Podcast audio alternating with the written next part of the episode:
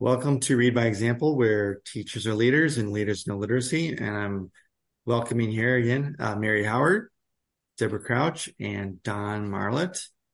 Um, Mary, if you want to start, just share a little bit real quickly about yourself, what you do. Sure. I'm a literacy consultant, um, still heavily engaged in education, living in Honolulu, Hawaii, mm. and uh, have been a teacher for 51, going on 52 years now. Debra?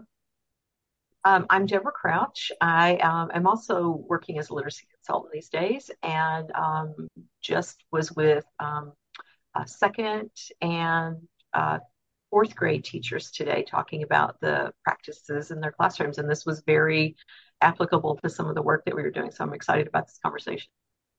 Awesome. Don.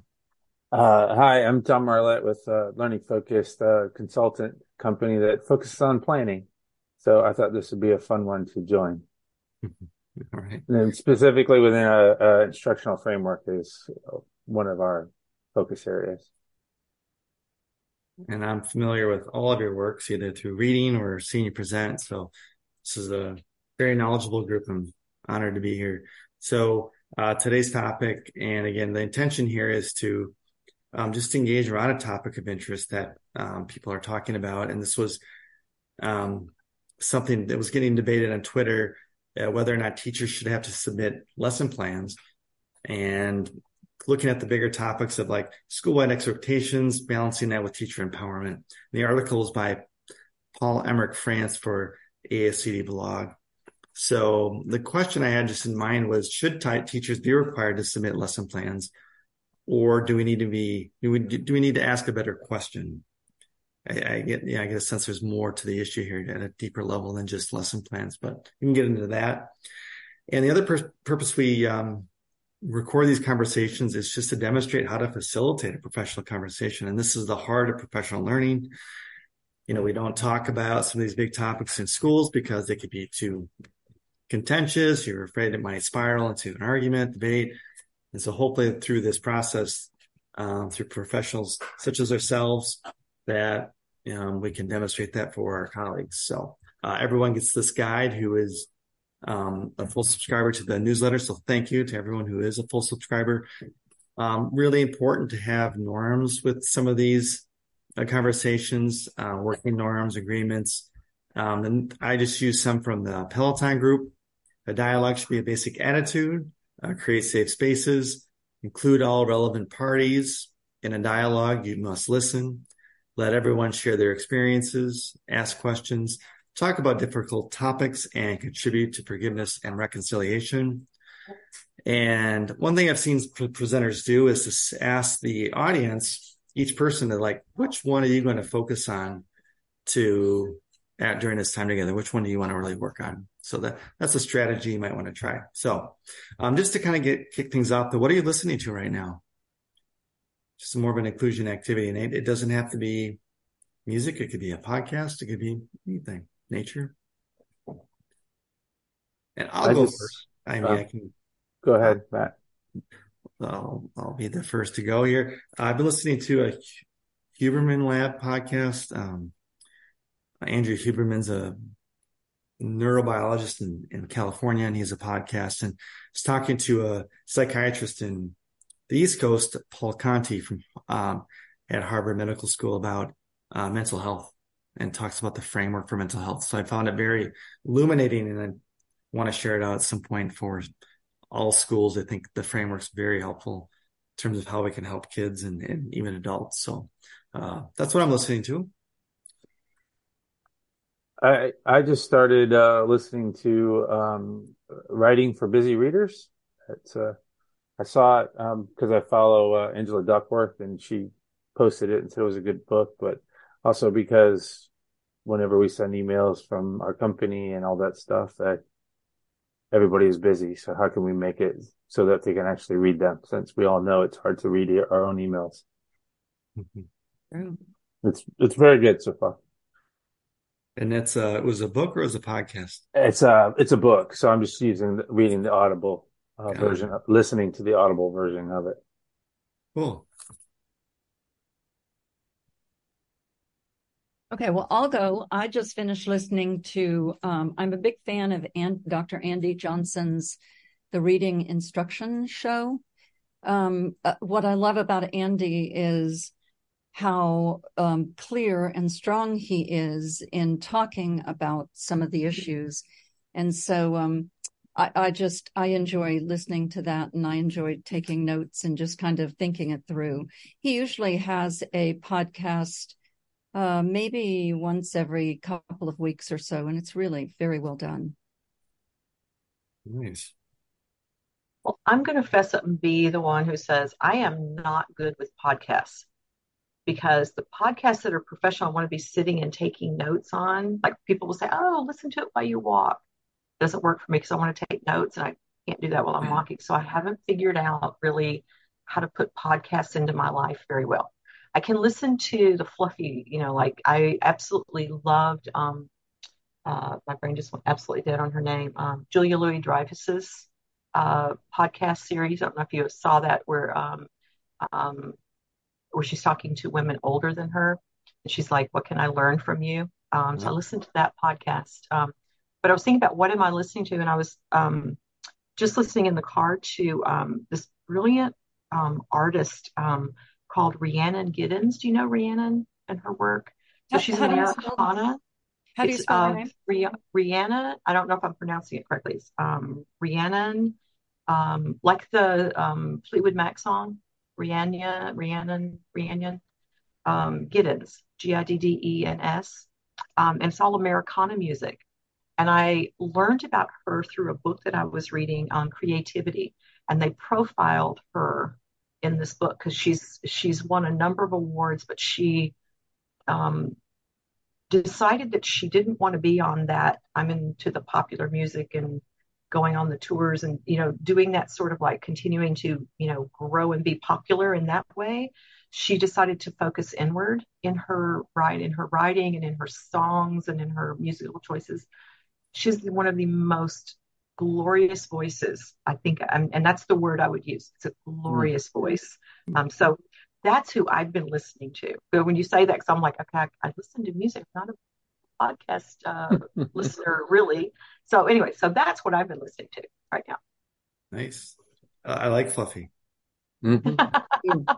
and Debra, I feel I feel your pain because I never last very long when I'm listening to Audible books because my mind starts racing. So that's why it takes me. I go back and forth between that and Fluffy. So I'm like yeah. you. I don't. I can't just sit there and listen for the whole thing. It's yeah, I have different. To, too, yeah, yeah which doesn't well, work when you're driving. So I can't listen no. for very long. Yeah. Yeah. And I sometimes when I'm walking and I'm starting to listen to a podcast, it's bad because I pull out a pen and I end up taking notes all the way down my arm. And now I try to sit at the pot. I try to just put a marker and then I like, like you said, I need to write it down. So I listen to the podcast at home and type out, type out the important things because I like it. But yeah, it was yeah. bad on my skin. I've heard that's the best way to do it is like to listen and then go home and then write down what you remember, like paraphrase. And that actually mm-hmm. is the best way to synthesize, which I don't do. Of course I do it. I, I will bring up Google Keep notes and I will like record myself and it will transcribe what I say.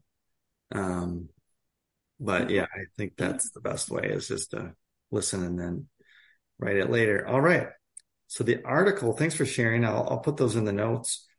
The article again is uh, why teachers should shouldn't have to submit lesson plans, and this piqued my interest. Um, was posted on Twitter, and um, another pretty well-known educator, uh, former principal, had said, "I just disagree with this whole thing."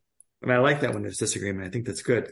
You know, the principals, you know, we can require to have lesson plans submitted to us. And I, I think that's important, you know, and I, I, think he would probably have some very good reasons. But um, the reasons that Paul Emerich France listed were to not submit him is he, he started his first two weeks teaching he's like, I wrote them out at length. And, you know, after two weeks, I was exhausted and, you know, I was constantly changing them because I was paying attention to my kids. I wasn't able to, you know, be responsive because my lesson plans are all planned out, literally. So he just noted that first, administrators don't have time. So they're not going to read hundreds of lessons every week, creates more paperwork. The second reason is traditional lesson planning is unsustainable. He likes five questions, which I thought were good, which is, uh, what should t- students know and be able to do by the end of the lesson? How will I know if they've learned? So it sounds like PLCs. How will I provoke curiosity and discussion? How will I orchestrate instruction? How will learners reflect on the lesson? So that's his like framework he uses for lessons, a much abbreviated version. And the third reason is teachers feel micromanaged. So just thinking about those three reasons that France lists, what are your just your initial thoughts on on that? Well, I'll just start by something that he said early on, and I thought it I thought it really kind of was a crux of the whole article. Um, he said plans change; they have to. Teaching is unpredictable and uncertain, especially when 20 or more human beings are along for this ride we call learning, steering the ship with their questions, emotions, and thoughts. It um, teaching cannot follow a script, and that's one of the problems that we're seeing right now with with scripts and very controlled plans because it's the in the moment teaching. In my mind there's nothing more important than that in the moment teaching. So having a plan is really important. And and I was really int- I thought it would be very difficult to write plans with all five of those questions, but I was certainly really intrigued by them. But I think that was that really is the crux of the article for me that if we don't leave room for that in the moment decision making that there's no way we could plan for it then you know how are we really being responsive to children as opposed to being responsive to whatever it is that we're turning in. It was interesting because um, when I read this uh, for the first time, um, had a lot of different ways of thinking about this because I do a lot of this with teachers in my work, where I'm planning with teachers this work. And so one of the things that I wrote a, as a note was, what does what does a lesson plan look like for this author? Because that's one of the questions that I had. Because I've been in situations with teachers where I've gone in thinking, okay, we're going to do some planning. And I'm thinking like bigger planning, like unit kind of planning or a series of lessons, you know, kind of planning. But the teachers think we're planning a lesson and that we're walking away with it. So we had to do a lot of clarifying of what we mean when we talk about planning. What is, you know, there's that you know, the unit plan, the weekly plan, the daily plan. And then one of the other layers that started popping in was the prep. Like what, what does it mean to prep a lesson, right? Because there's, you have your lesson plan, but you still have preparation you have to do kind of in that moment kind of thing. So I think that was a question that I had um, within this was like, okay, what, what exactly are you talking about when you talk about lesson plans and turning them in? Because I know mm-hmm. when I was a teacher, we did turn in weekly lesson plans and one of the things that I thought so much about was that as a new teacher, I didn't like doing it. So I could totally relate to his thing about teachers feeling controlled and micromanaged. But in hindsight now, I can see that it forced me and, and pushed me to be prepared in a way that I probably would not have been had I not had to make sure at eight o'clock on Monday morning those were in my box. And I knew it was just more of like they just wanted to make sure we were planned and they could come in at any moment and see. I, I may not understood how they were working with it, um, but once I learned how to, eh, in a way, because they didn't care how we turned it in. It didn't matter what it looked like. It was just that you had it in there. Everybody looked at different. Everybody's looked different.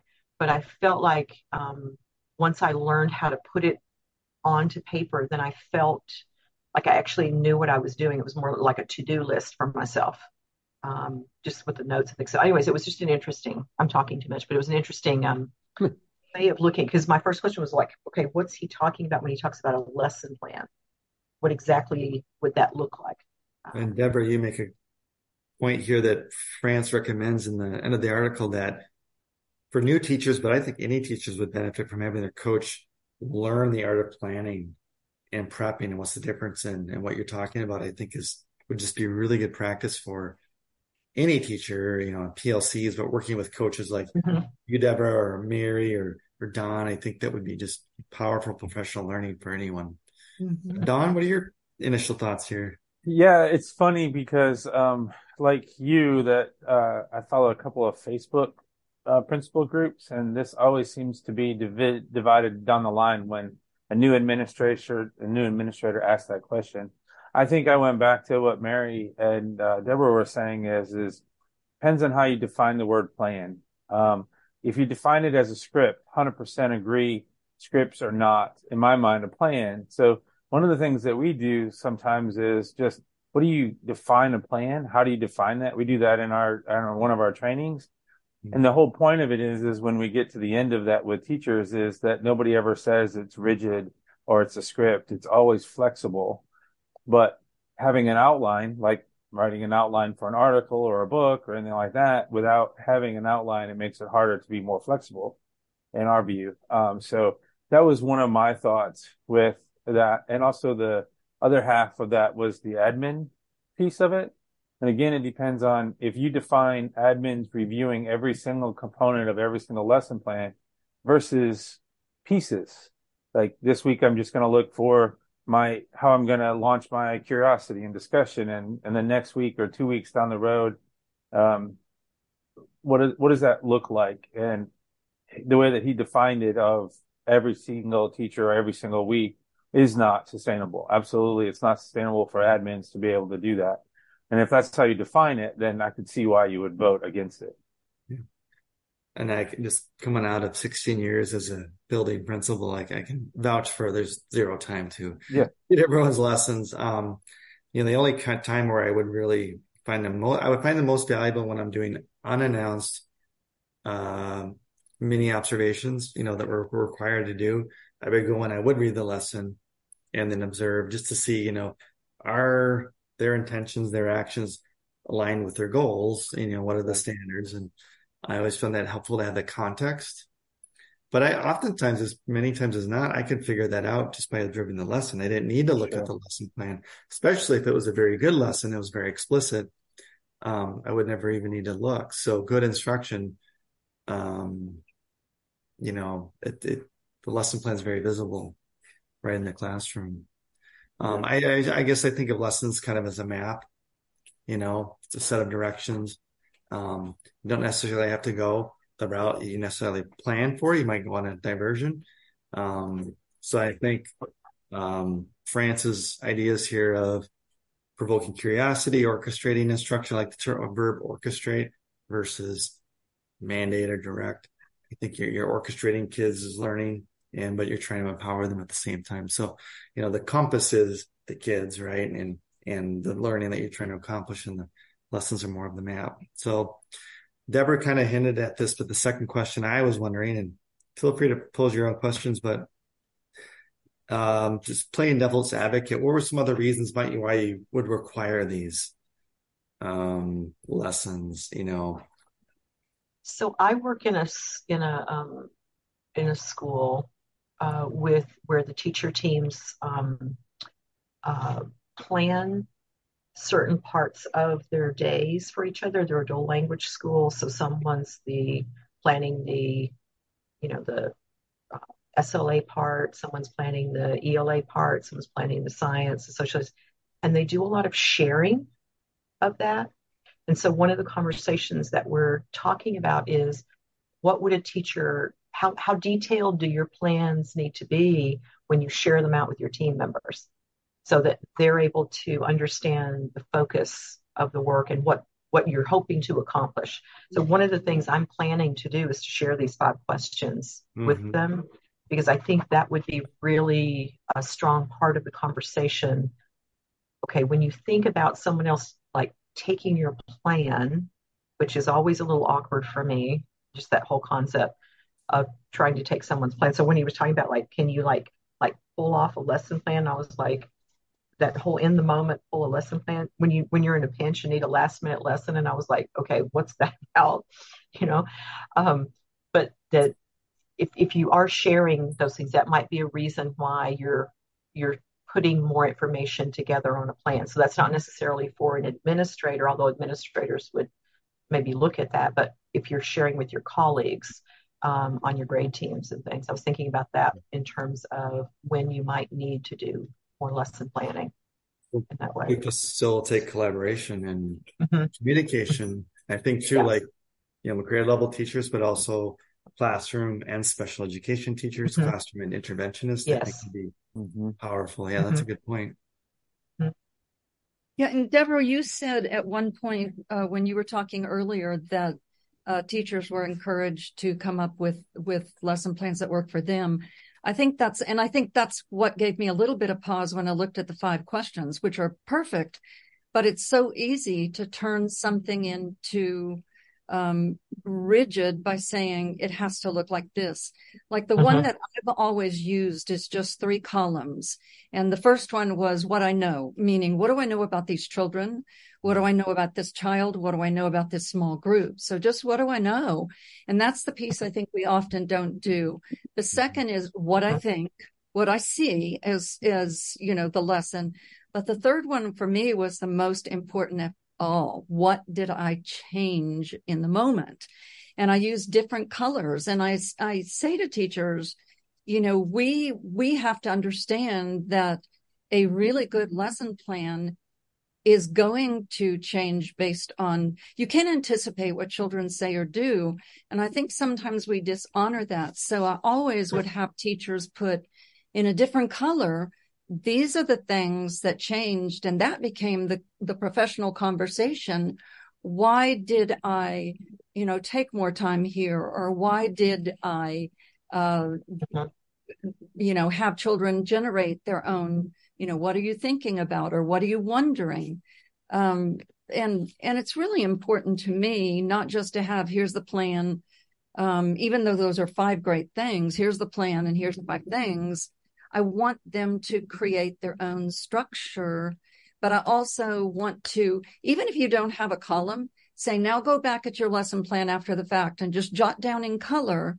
These are some things that, that I changed or I added a question or, or children generated this question and we spent a little time there. Mary, is that resource you mentioned, is that available anywhere? Is it in one of your books or? Um, you know, I feel like I talked about it in uh, Good to Great Teaching okay. because Good to Great Teaching was a lot of different forms yep. that teachers would would teach and and look at, and and that probably would be the book okay. uh, where we talked about it the most. And one of the things I actually did in that book is that I would come in and observe a lesson of their choice, uh, whatever they wanted. We'd have a conversation about it. We talked about uh, what might they have done differently? And then either with that group or another group, they redid that lesson with the changes mm. based on our conversation. So it probably would come from good to great teaching. I think that'd be, if you find time, I think that'd be a powerful article somewhere with a template linked in like Paul has in his article. He has that linked in the article, but I think that would yeah be a really helpful resource. I always, I always try and think about that the purpose of the plan is right. to help you envision. Like to me, I always say to teachers, like the reason that I even craft a, you know, this detailed plan is that I'm envisioning what happens or possibly could happen. Um, because when you think about, you know, sitting in front of kids and being responsive to kids and knowing your learners and how you put that into into practice is I've got to think about okay, we might go here, we might go here. I know this kid. I know we're probably going to go here. And you're envisioning, and like for me, it's thinking about, okay, what might I say in the moment? Because I think sometimes we think responsive means off the cuff. Right. And to me, being responsive means I've anticipated some of the kinds of things that could happen based on the kids and based on the text and what I know.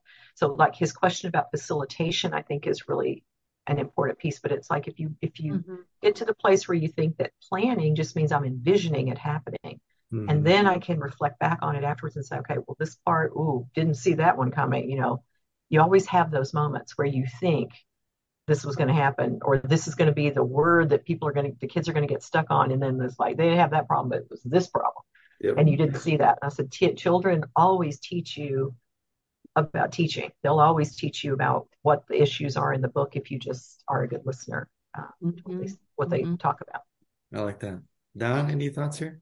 Yeah, I, I think um, you know, in our experience, uh, we work with a lot of schools that want to in uh, increase the use of specific high yield strategies, maybe collaborative pairs, something like that. And so a lot of times the teachers will be given the professional development. And what we all know now is that professional development doesn't really change necessarily behavior of teachers in a, in a large quantity. So uh, you have to, of course, monitor that in a couple of different ways. And so in our experience, the more that they've planned them and put them into their lesson plans, the more likely they are to incorporate them into their classrooms. So that would be something if I want a, a higher percentage of collaborative pairs and specific type of collaborative pairs within my school, and that's what my goal is for increasing student engagement.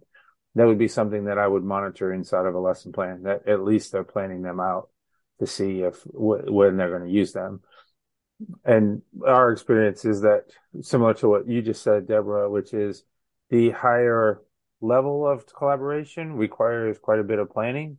The simple collaboration of just simply talk to somebody in your group doesn't really require any planning. And so that's why we see, uh, at least in my experience, a large percentage of that version of collaboration, mm-hmm. um, which is not necessarily the the biggest impact. It does have it's better than, of course, no collaboration, but there's different levels that just seem to have require more planning with inside of that. Don, that's where my brain was going to is to use that information in the lesson plans as an administrator or an instructional coach to see how our teachers doing with, like you said, high yield strategies, or are they just like go to page 129 yeah and answer these questions, which isn't a lesson plan. It's just a to-do list. Yeah. But, you know, or are they more so to where France's questions are around is what do they want them to know, be able to learn? I appreciate Mary and Debra's point of looking at the kids first and then thinking about the content. So I think these all make sense. Um, the third question I had is, uh, you know, could we be asking a better question? You know, not why teachers should or shouldn't have to submit lesson plans. You know, what is this really about? And I'll just note that I circled the third reason why we shouldn't require lesson plans submitted is micromanaged and to the point of where teachers are feeling disempowered.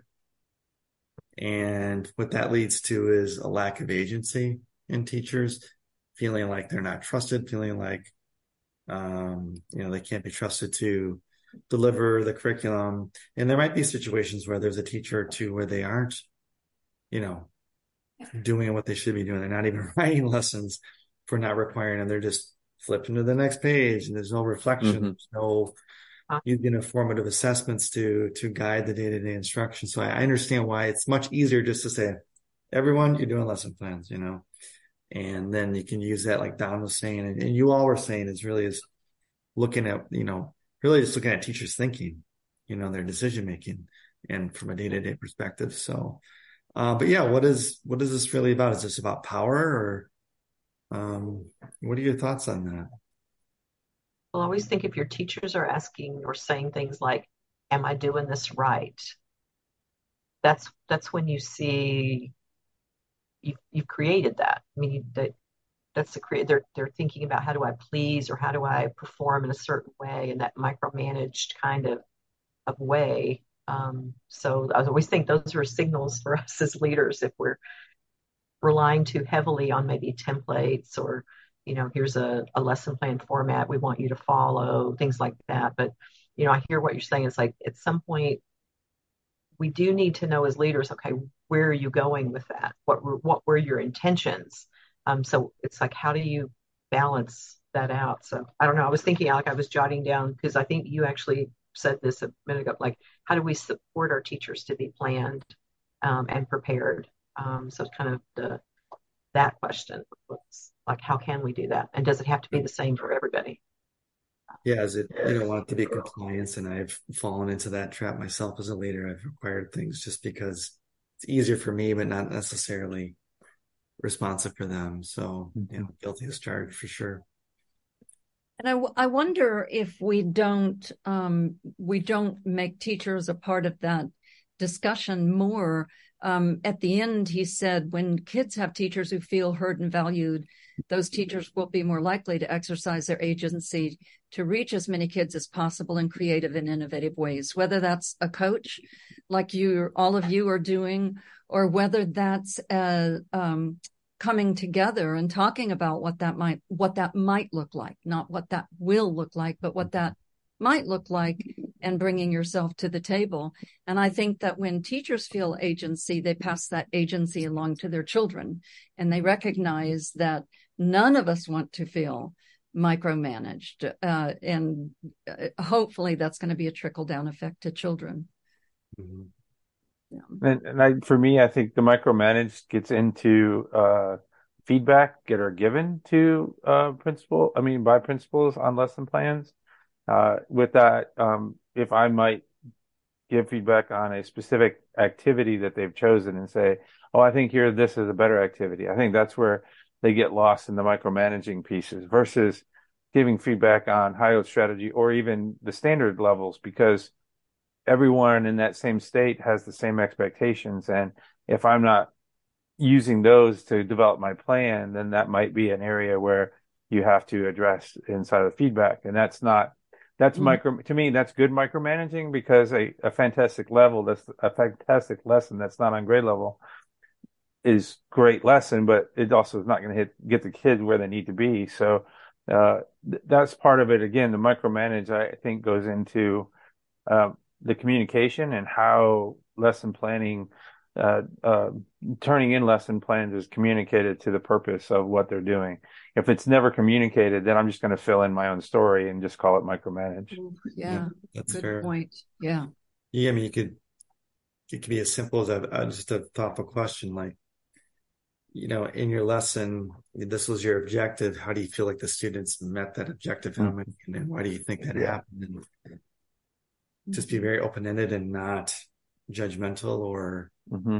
trying to control the situation. Um, but really trying to be more reflective, which can then be an entry point to what you're saying, Don. Yeah. I think we're all saying here is having a conversation around is this at a high expectation level or, or not? And well, this has been a great conversation and, um, I appreciate everyone being here. Any key takeaways? I, again, I think in professional conversations, it's good to, if I had a if we were in person, I'd have some kind of anchor chart in the back, you know, everyone's key takeaways. But I think um, we got it recorded here. So, uh, any anything you wanted to pull? What what value was added to your to your practice after today's conversation? I think you said it in the beginning, the importance of conversations. And we never, we never seem to have time to do that in schools. I mean, to be able to sit with the three of you, I start to say the four of you, but I'm one of them, to be able to sit with the three of you and just no agenda, but just have a conversation about what we're thinking, a really mm-hmm. good, respectful, important conversation um, that's what we we just we don't leave room for in school. And that's why mm-hmm. coaches and all of the things that you're doing are so incredibly important. Thanks mary. Yeah i think you know for me just thinking about how um how how important those conversations are to help us clarify that what we mean by a lot of these terms that we use in education yeah. like we said lesson plan.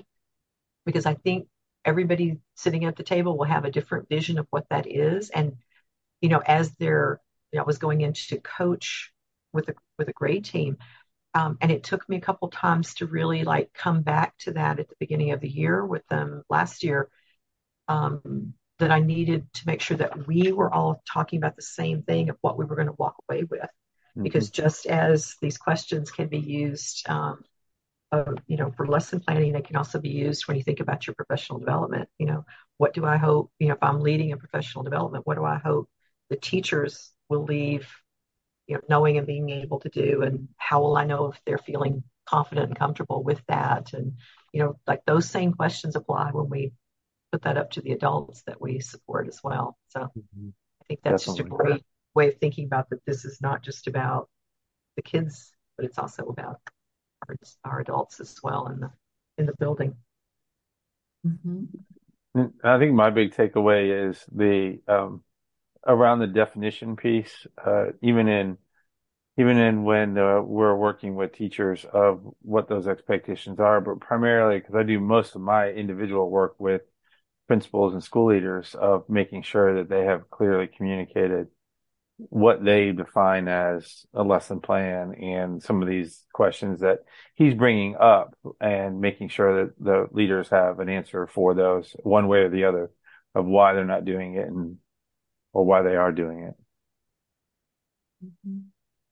I, I will just say my takeaway is, you know, hopefully this is a model, especially for new leaders, whether principals, instructional coaches that are in charge of PD.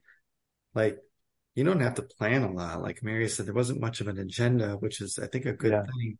Like, you can just come in with a kind of a provocative article or, you know, um, around a topic that's relevant to your school and provide a couple questions and just give teachers a safe space to talk. And they, that's what they crave, you know, and and, and then just pulling a few outcomes out of it like we are now and thinking about maybe a few actions if we were a faculty in school like mm-hmm. okay we're going to have some intentions around some pd related to lesson planning and we're not going to dictate one thing we're going to include you but that's all there is to this i, I don't have to be a lesson plan expert as a as a new school leader to to facilitate professional learning that's powerful so hopefully this is a model that can work for you mm-hmm. for anyone so well, thanks again, everyone, for being here and okay. enjoyed it as always. Thanks for hosting us, Matt. Yeah, thanks for hosting, Matt. Yeah, my pleasure. Have a great night. Okay, you thank too. you. Good to meet you, Don. Nice Bye. to meet you too. Bye-bye. Bye.